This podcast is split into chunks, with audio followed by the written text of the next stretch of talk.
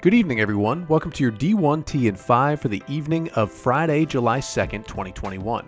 I'm Connor Newcomb, and let's get right into the biggest stories. The Aberdeen News' Scott Waltman reports that Division II Northern State AD Josh Moon is a finalist for the Wisconsin Green Bay AD job.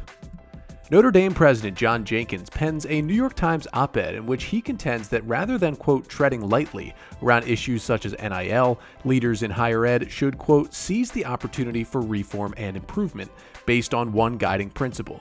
Quote, any changes adopted should support and strengthen the educational purpose central to our institutions and enhance the educational outcomes for our student athletes. Jenkins submits that when a scholarship is awarded to a student athlete, it should stay with the student athlete, quote, through graduation, regardless of injuries or performance on the field. Furthermore, if grant in aid student athletes in good standing interrupt their education to go professional or for other reasons, we will cover their tuition at any time should they return to college to complete their degrees. Noting the lower graduation rate in football and basketball, Jenkins observes that, quote, the most regrettable exploitation occurs when a student plays her or his sport for the full extent of eligibility and then leaves the institution without a college degree. He continues, quote, there is still reason to pursue that ideal of college sports without making them into a semi pro league.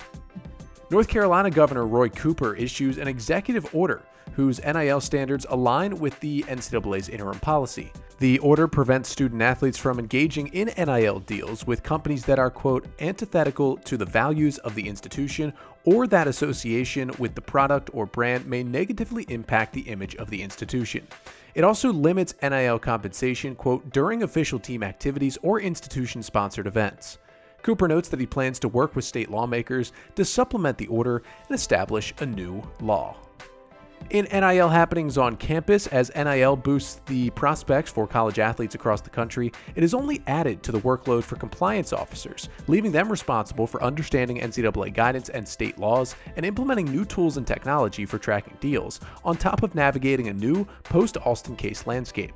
According to Oklahoma Executive Director of Athletic Compliance and National Association for Athletics Compliance President Jason Leonard, the Sooners have a 30 to 40% average turnover rate among compliance staffers and a high level of burnout, reflecting the reality of compliance officers across the country.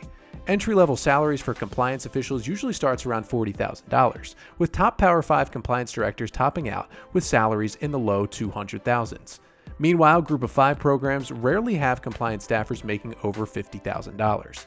Leonard said, quote, I hope this moment creates a ripple effect where they have increases in salaries because those individuals are underappreciated and underpaid. Sports Illustrated's Lila Bromberg profiles the resources schools are providing student athletes in the NIL era. St. John's became the first to create a minor, the 13 credit sports leadership and branding minor, through collaboration with INFLCR, the Tobin College of Business, and the Leslie H. and William L. Collins College of Professional Studies.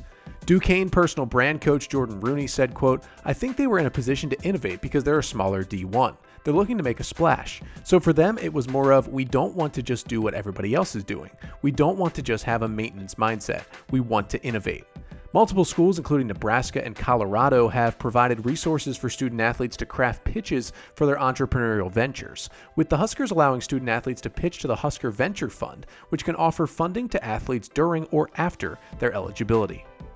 At LSU, Executive Deputy AD and COO Stephanie Rempe says staff members were on the phone until 2 a.m. Thursday, talking to student athletes about their NIL deals. Rempe said, quote, The best part is that they're talking with us and having conversations, which is the intent.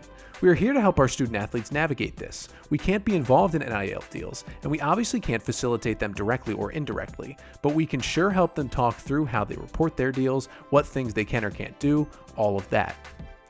VCU AD Ed McLaughlin acknowledges he doesn't know to what extent there will be opportunities for Ram student athletes to monetize their NIL, but anticipates there will be, quote, some degree of local interest, whether that be a local sponsor or an autograph session or a meet and greet at an establishment, or even jersey sales. But I think what you'll see more is how that interplays with their social media accounts.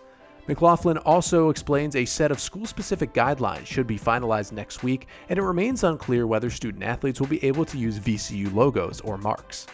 Meanwhile, James Madison has established NIL guidelines that will be in place, quote, until any future conference, state, federal, or NCAA guidance further impacts campus policy. The school will allow student athletes to wear JMU apparel while taking part in NIL activities and to sell merchandise with official JMU marks. That's your D1T and 5 for the evening of Friday, July 2nd. I'm Connor Newcomb, reminding you to join us back here on Monday morning.